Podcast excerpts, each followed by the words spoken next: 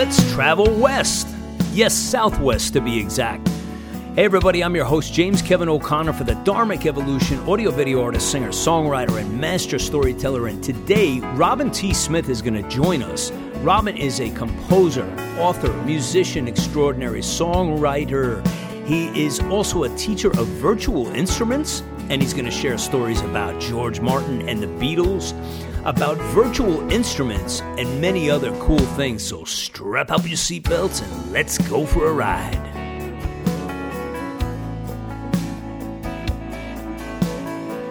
I'd like to welcome everybody to, uh, today to the Dharmic Evolution. With me today, I have a dear old friend uh, who I met in LA years ago. His name is Robin T. Smith, and Robin is an extraordinary musician, composer, instructor, teacher. The guy has it all going on, and I'm really delighted to have you on board, Robin. Welcome to Dharmic Evolution.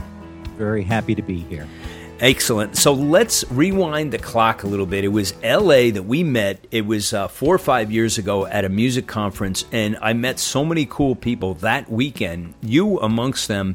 And then, you know, fast forward from that, you ended up on my 175 Cherry Lane album, which you were extraordinary on. You're playing, you were you did piano for me, you did organ on that record, and uh, I can't thank you enough for making that project what it what it ultimately became. Man, it was just a great experience. It was, and and we were we were like the. Uh, you know, the, we were the internet musicians at that time. It was still relatively new. As a matter of fact, I was explaining the process to people that, yeah, I got these uh, friends I developed all across the country, and uh, you know, we just share files and we we send our performances back and forth. And a lot of people looked at me like kind of cross-eyed, like, how, how do you do that? And it wasn't really that difficult, but uh, it it allows you to. Um, to not be restricted in uh, in your approach to music, which was great. So, Robin, tell me, like, uh, where did it all start for you? Let's start. Where did you grow up? Did you grow up in Texas? Well, uh, partially. Um, he was uh, born in Houston, but uh, we ended up moving to uh, Baton Rouge, Louisiana, and that's where I got my first taste of piano lessons from.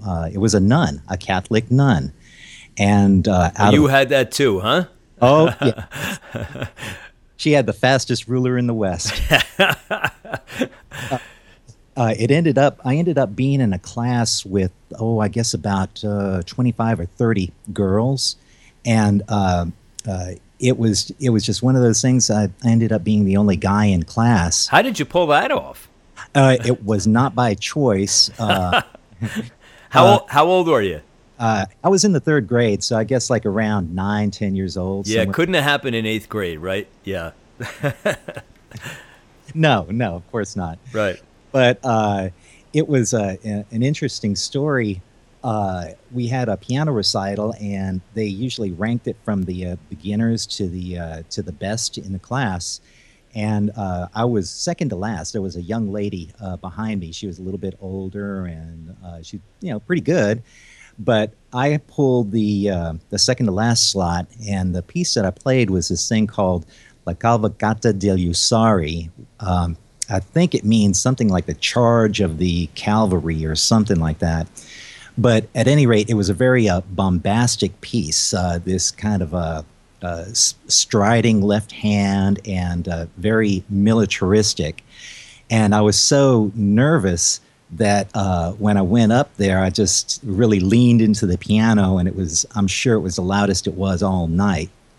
But the upshot of the story was that uh, at the end, there was some uh, I guess, higher ups in the uh, Catholic Church that uh, came around and uh, were talking to my parents and telling them that they thought I was wonderful and you know, you know, all the rest of it. Gave me the big head, but it was, I guess, what it was is that the young ladies that played before, you know, being, you know, they were elementary school girls and they were very dainty and uh, just cute as could be and here the only guy and i come up there and i i really bombed him you know bombed the place so um So that was it. You knew that you knew that piano resonated with you, and that was your instrument immediately. yeah yeah and it was right around the time, I guess, uh, just maybe a little bit before the uh, uh, the Beatles uh, made their appearance on the Ed Sullivan, Sullivan Show. So yeah, that did it for everybody, didn't it? Yes, it sure did. hey, um, so so when did you know that you were a composer? Like, what happened to say, "Wow, I'm going to write something"? Like, how old were you, and what were the circumstances surrounding that? Like, did you get inspired by something and and just say, "Hey, I'm going to write a song"? Like, how did that happen for you? Well, it's a little bit different of a story. I was, uh, uh, I guess you'd call it creatively uh, underemployed and uh, I found myself uh, in Baton Rouge. Uh, we had moved to New Orleans for a while, and I played in some rock bands over there. But I ended up in Baton Rouge, and an acquaintance of mine came up and said that the LSU School of Music was holding auditions. And I had already given college a try one time and didn't do very well. But I thought, on a lark, I'd go ahead and go to the music school and just see if I could get in. And I happened to remember this little classical piece that I'd played, oh, decades before. And I got in, but with the stipulation as, uh, as a composition major instead of performance. And so I thought, okay, well, you know, that sounds good because, you know, those, uh, comp- uh, those uh, performance majors, they're under the gun. They've got to be really good. And there's, like anything else, there's really no security. But anyway, I, I, went ahead and went for it, and come to find out that I kind of had a knack for it, and um, it went from there. I, in music school, one thing that I really liked about music school is that it did expose me to uh, types of music that I'm sure I would have never had heard otherwise. Some uh, some stuff's like uh, modern composers, uh, what I call bleep and bloop music. Um, what is that? Bleep and bloop music. Oh, it's like if you take a synthesizer and you kind of close your eyes and you tweak the settings and then you press a key. And okay. what you get is what you get. And uh, I kind of like that. I mean, I kind of consider myself a kind of meat and potatoes guy. But when it comes to the arts, I really like modern art. So you so you like the idea of just coming up with sounds that are unique and, and just individual sounds that that that, that inspires you. Very much so. Yeah. So so tell me like when I met you, you played me this track called Rachel's Dream, which I flipped over. I thought it was amazing. So how did you end up getting to that point where you were writing those kinds of songs and composing that kind of music? Well, now I do like that modern art, but uh, for me, uh, if you take the oh, the traditional way of thinking of uh, music is uh, you break it down into rhythm, which for me is the most important component of music, and then harmony, which I love, and melody, which here in uh, in the U.S., I believe probably you'd get a lot of people saying that melody is the most important. Yes. And then the, the last piece of the puzzle is uh, I'd call it timbre or orchestration uh, the way all of the uh, sounds fit together. Well, in that particular piece, I had come up with this really, uh, it was uh, what, what, you call a, a, repeating figure, an ostinato. Uh, and I played it with a, uh, a guitar patch. And, and, and, you remember, the, and the way the song went is that the, the guitar patch, it was, it was I had the headphones on and it was gorgeous and I was just kind of playing along with it. And then, then when I was done, I was thinking, okay, now I need to have some kind of melody with this. And I really liked the way the piano sounded. So I ended up uh, a conscious decision making the melody in the upper register of the piano and not using any of the lower register of the piano whatsoever. I saved that for something else. It was, I think, a grand total of four different sounds in that particular song. The uh, the guitar rhythm or ostinato figure, the piano melody high up, uh, and then a bass sound uh, that would just, I guess it was like once a bar, it would emphasize uh, whatever the root note was of the chord that the car- guitar was playing. Right and then, uh, as a bridging device, it was some kind of pad sound that I would fade in and fade out at uh, uh, crucial times in the song as as a bridge. Right. And well, you heard the result, and I was really, really happy with it. Very, uh, very, uh, I guess, uh, emotional piece. It was I don't know how to say it. Just a very uh, uh, had a lot of emotion to it. It was very ethereal. Who was Rachel? Uh, it uh, she, uh, she was a lady in my dreams. Cool. Very cool. Hey, if somebody wants to get Rachel's dream, where do we go? You got to call me. okay. Okay. We'll get to that at the end for sure. So, hey, tell me about if people were just sitting here listening, you're describing music that's very, very beautiful. It's uh, it's all instrumental, and it captivates you and takes you places. That's why the minute you put that headset on, for me, you know, I shared your headset, at, and when we were in L.A., I just loved what I heard. So, what style of music? And I hate to pigeonhole, but just to give somebody the right you know the right state the right continent if you will what genre or style of music would you consider that type of music well, I've heard it uh, called uh, a couple of different things, and this is a question that I've uh, thought about before. But I guess what I like, the phrase that I would like, would be a, uh, a contemporaneous instrumental. I love that contemporaneous and instrumental. That's very very cool. Yeah, and that's the first I've ever heard anybody coin that phrase. That's very very good.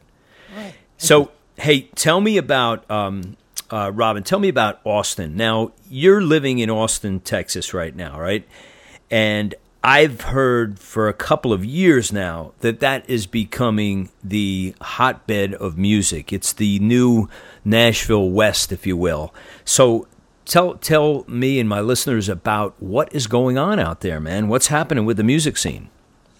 It's one of those. I guess it's kind of like a a music magnet. It's uh, it's amazing in the sense that you can go out any night of the week and see oh anything oh uh, saw belly dancers the other night. Uh, uh, the guys were playing balkan music except there were belly dancers with them. I've seen brazilian music. I've seen americana straight ahead rock rap uh, classic rock jazz uh, straight ahead and bebop, and then uh, I guess you'd call it free jazz. And the crazy part about it is it's uh, it's coffee shops, uh, of course, you know, nightclubs. Uh, big thing that I've been getting into lately is uh, house concerts. It's a way to support local musicians because the clubs are not paying in my opinion, not paying what they should. You know, I've heard about this for years that the house club circuit is actually a pretty good way to make a living. Yes. Yeah. You, you, know, you go around, you get paid very well. and I haven't experienced it myself. I've, I've done a few, like just, you know, very, very casual, but never on the road type of thing where, you know, they put you up, they let you stay over, they feed you, they invite all these people, they pay you a nice chunk of money, and then you sell all your product, whatever CDs or whatever you have on top of that. So it turns out to be not a bad way, right? Yes, uh, and I've met some people that were absolutely wonderful, and uh, they're of a like mind. They want to support the arts. It's kind of a, I guess you know, back in the uh, in the old days, uh, like uh, Mozart and Beethoven, they had their patrons that supported them while they wrote. Right. Uh, and now this is kind of like a, I don't know, uh, maybe a Kickstarter program on an ongoing basis for just a, uh, any artist that uh, that can convince uh, somebody to put on a house concert. And what's crazy about it, though, is that I mean, here in Austin, they even have, of all places, they've got music in in the grocery stores, and not just music, but I mean, really, really good music in the grocery store. Some of these guys are just killer on their instruments. So this reminds me of uh, when you first described it. It reminded me of South Beach, because when I was down there a few years ago, it was it was like that. You walk down the strip in South Beach, and you know from the strip right on the beach, every every genre, every type, every style of music you can imagine was on that strip. But it sounds to me like you know it's the whole city of Austin. Is that correct? Yeah, it's it's pretty much everywhere. Um, last night I stepped out on my uh, porch and I could hear. It's a Wednesday night thing that the uh, uh, Music Federation here in Austin puts on uh, every summer, where they set up over in Zilker Park a nice big stage with big lights and the you know I mean the major uh, touring system, And I guess the place is about oh maybe about a mile or so away, a mile and a half or so, and I could hear him, you know, pretty much like a nice radio. So right. Yeah. Uh, again, it reminds me of the, you know what you're describing is kind of like Nashville. I mean, uh, there are people like just excellent, excellent top shelf players everywhere. And um, although it's you know it's a big big music uh, or country music town, there's there's all kinds of genres happening down there. It's not just restricted to country. Um, so it sounds like um, how did this happen with Austin? Just it just seemed to happen like overnight. I'm I'm kind of thinking that it was uh, uh, Willie and Waylon and the boys. Uh, they I know they had contracts with uh, record companies back in Nashville, but the way I understand it is Willie just does what he does, and it wasn't quite fitting in the country mold. So uh, when his contract ran out, he hightailed it back to Austin and started. Uh, I, I, don't know if you'd call it the Cosmic Cowboy uh, experience, but I remember uh, living in Baton Rouge and listening to oh, like New Riders of the Purple Sage and oh, great uh, band. Oh yeah, yeah. Uh, Poco and of course Willie and uh, Waylon Jennings and uh, oh Rusty Wier. I mean, you know, the list goes on and on. Uh, the the thing that I, I like about Austin though is that uh, instead of being pigeonholed into one particular uh, type of music, mainly the country or Americana, it's got a, you know, I guess it, it's pretty wide ranging the uh, the stuff that you can go and hear any you know any night of the week or any day really i mean it's it's pretty much any time but usually at night right hey um i want to talk about your um foray into teaching people you were involved as uh, a professor of electronic music um, you know, composition, recording. Um, how did you get into that? How did you get into um, you know get interested in electronic music first of all and then what led you to teaching others about it well uh, part of the curriculum uh, back at lsu uh, one of the electives was electronic music and they happened to have one of those uh, old uh, moog uh, systems, the ones that were in the different cabinets, kind of like what Keith Emerson from Emerson, Lake and Palmer played. Yeah. that you had to manually patch the patch cord from the output to the input and uh, so that's where I got into that bleep and bloop stuff. But when I was approached, uh, the local, uh, uh, let's see, it was Northwest Vista College, needed an instructor, and someone had mentioned my name. And normally they require, I think it's a master's degree in Texas to be able to teach. But uh, for whatever reason, they decided to give me a a special dispensation because of work experience because i uh, I had a CD out by then, I played with several bands. I've done live sound. I mean, you know, the list goes on forever. It seems like, but I was able to put the uh, the curriculum for that course together uh, the way I saw fit, and they gave me a curriculum uh, that they had used before, but it wasn't set in stone. So I was able to put the curriculum the, together. I kind of looked at it uh, along the lines of how would I want to be taught? What would I uh, look for uh, if I was being taught electronic music composition? And plus, things are a whole lot different now. Back when I was doing it before, everything was uh, onto reel to reel. And when you set up that uh, Moog synthesizer, the patch cords, you had to do your take right then and there because there was no returning to that patch once you took the patch cords out. It was a, a classroom environment, and there were a certain number of people that were all allowed access to this thing. So, in other words, you when you created that specific sound, you had to physically patch the cable in to get the sound.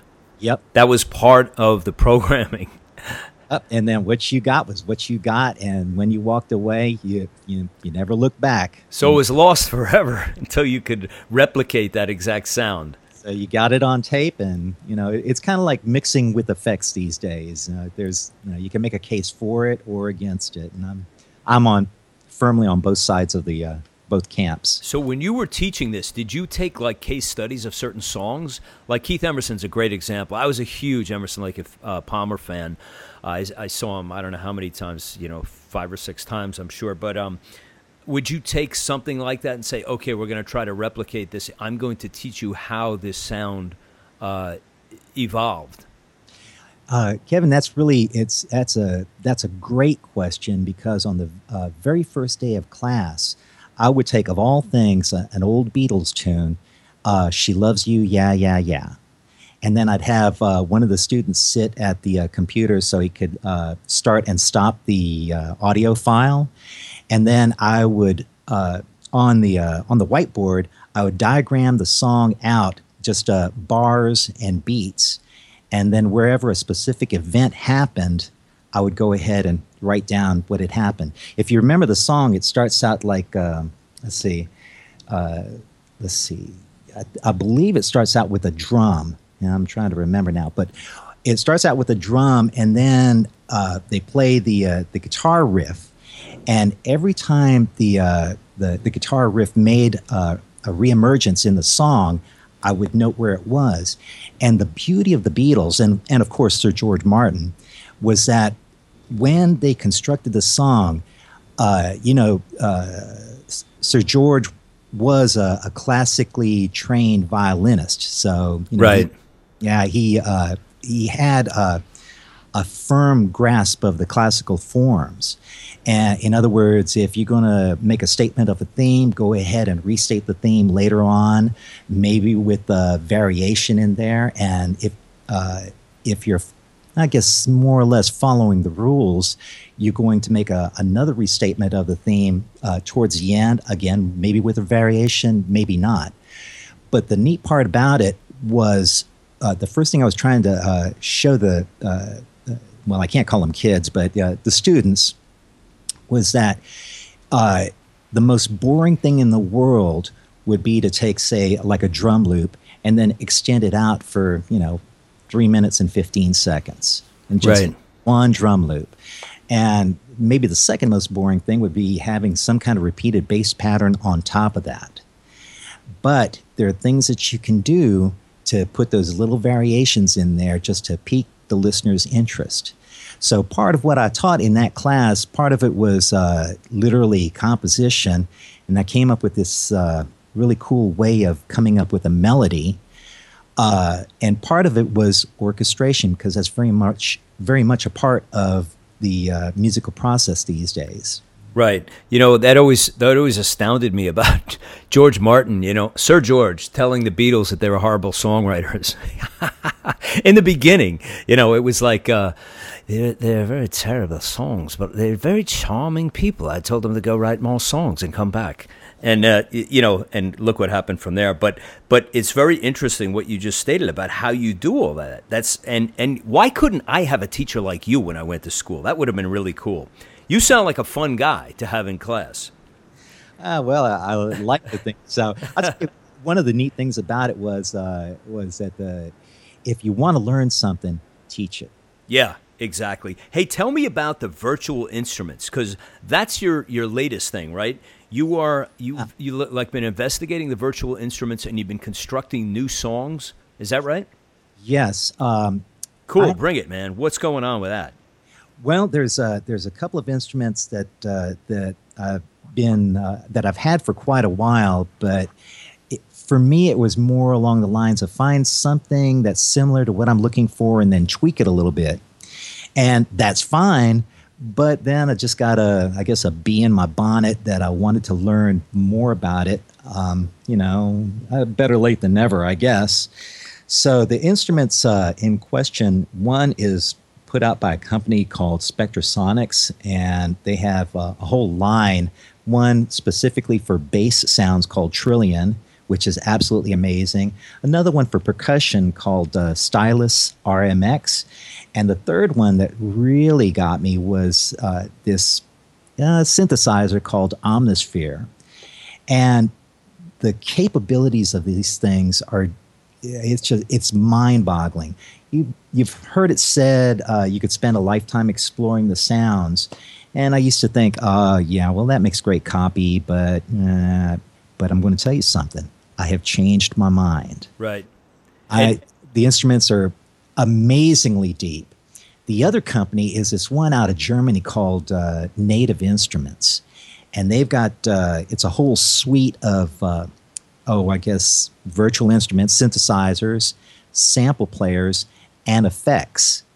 And I just took it upon myself to type in on Google uh, one particular uh, virtual instrument that really caught my fancy is this one called Reaktor, spelled R E A K T O R. And if you Google Reaktor tutorials, uh, you get this whole list of other people that have taken the time to put these tutorials on how they use Reaktors up on YouTube. So I would sit here first thing in the morning with a cup of coffee and just kind of go through this tutorial, you know, just following them, you know, hit spacebar to stop it for a second while I do what, he, you know, follow what he's done on the screen.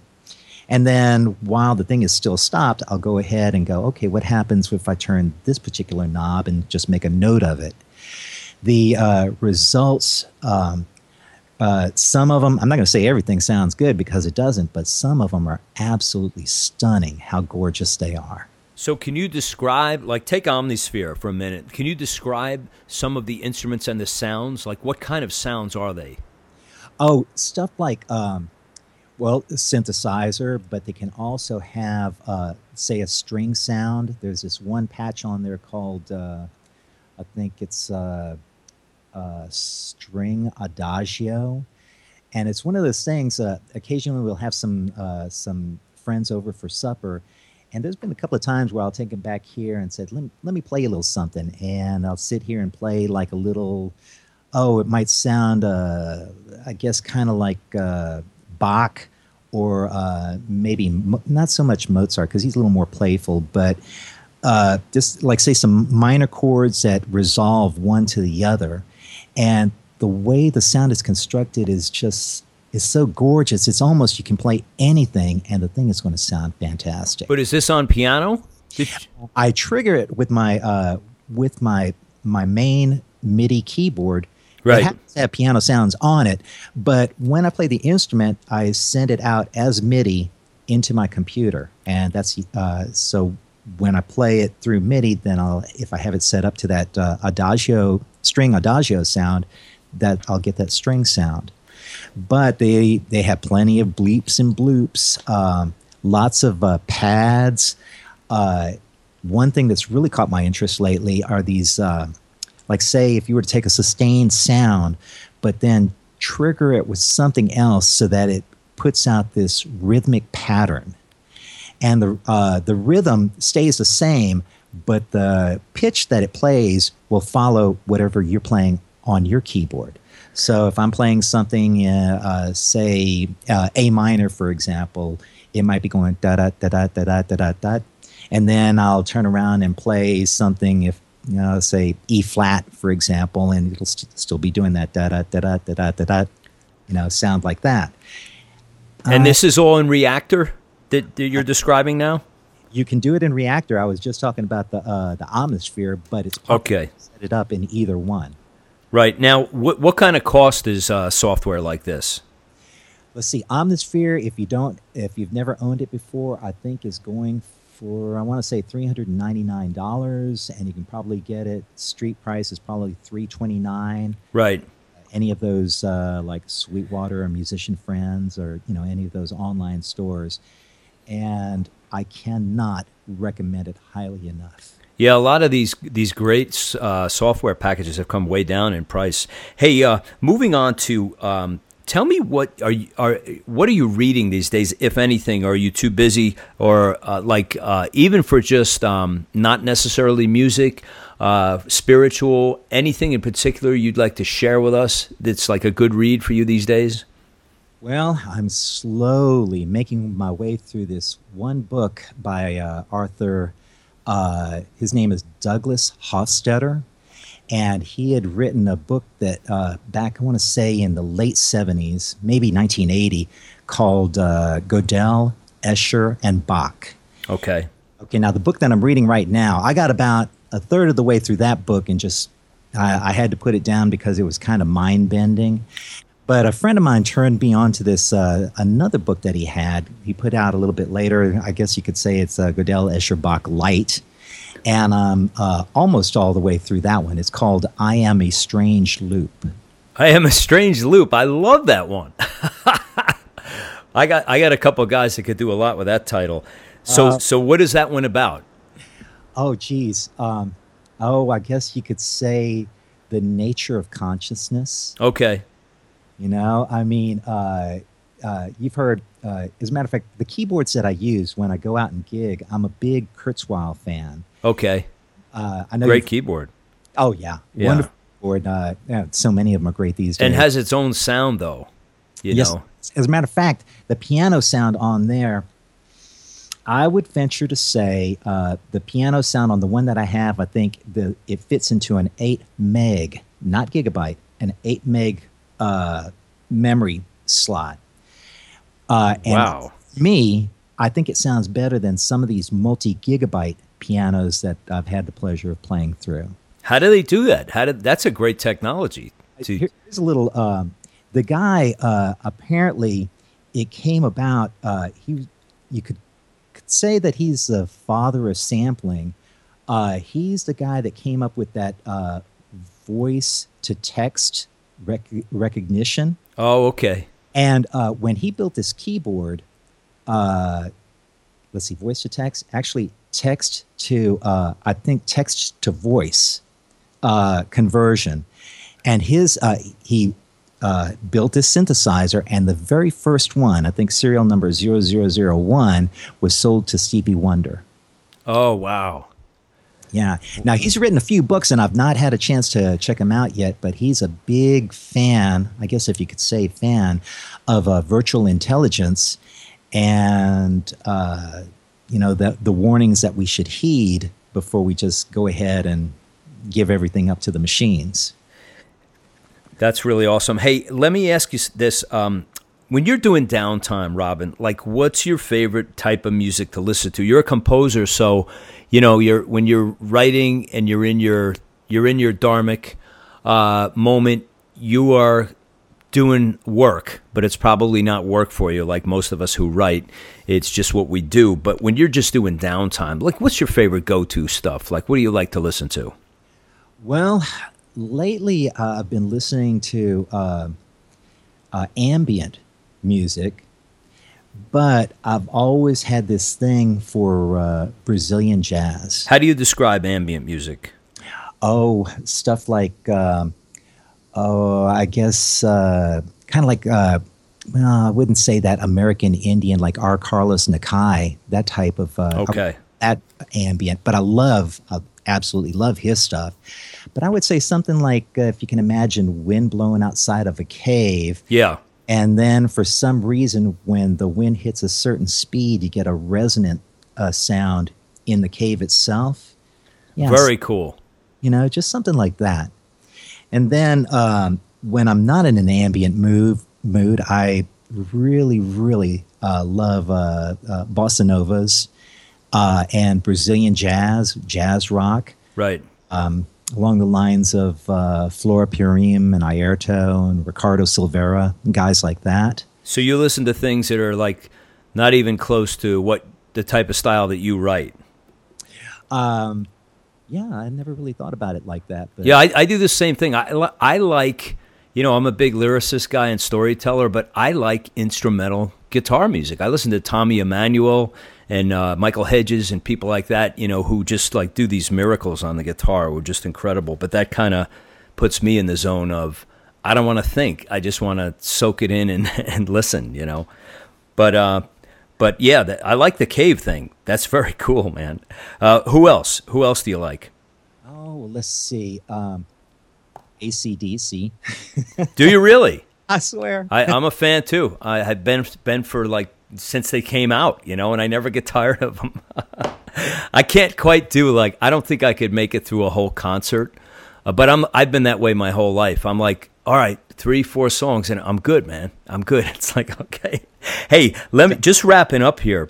I want to ask you, how do people get to your music? Because I, I want people to know where can they reach you. SoundCloud.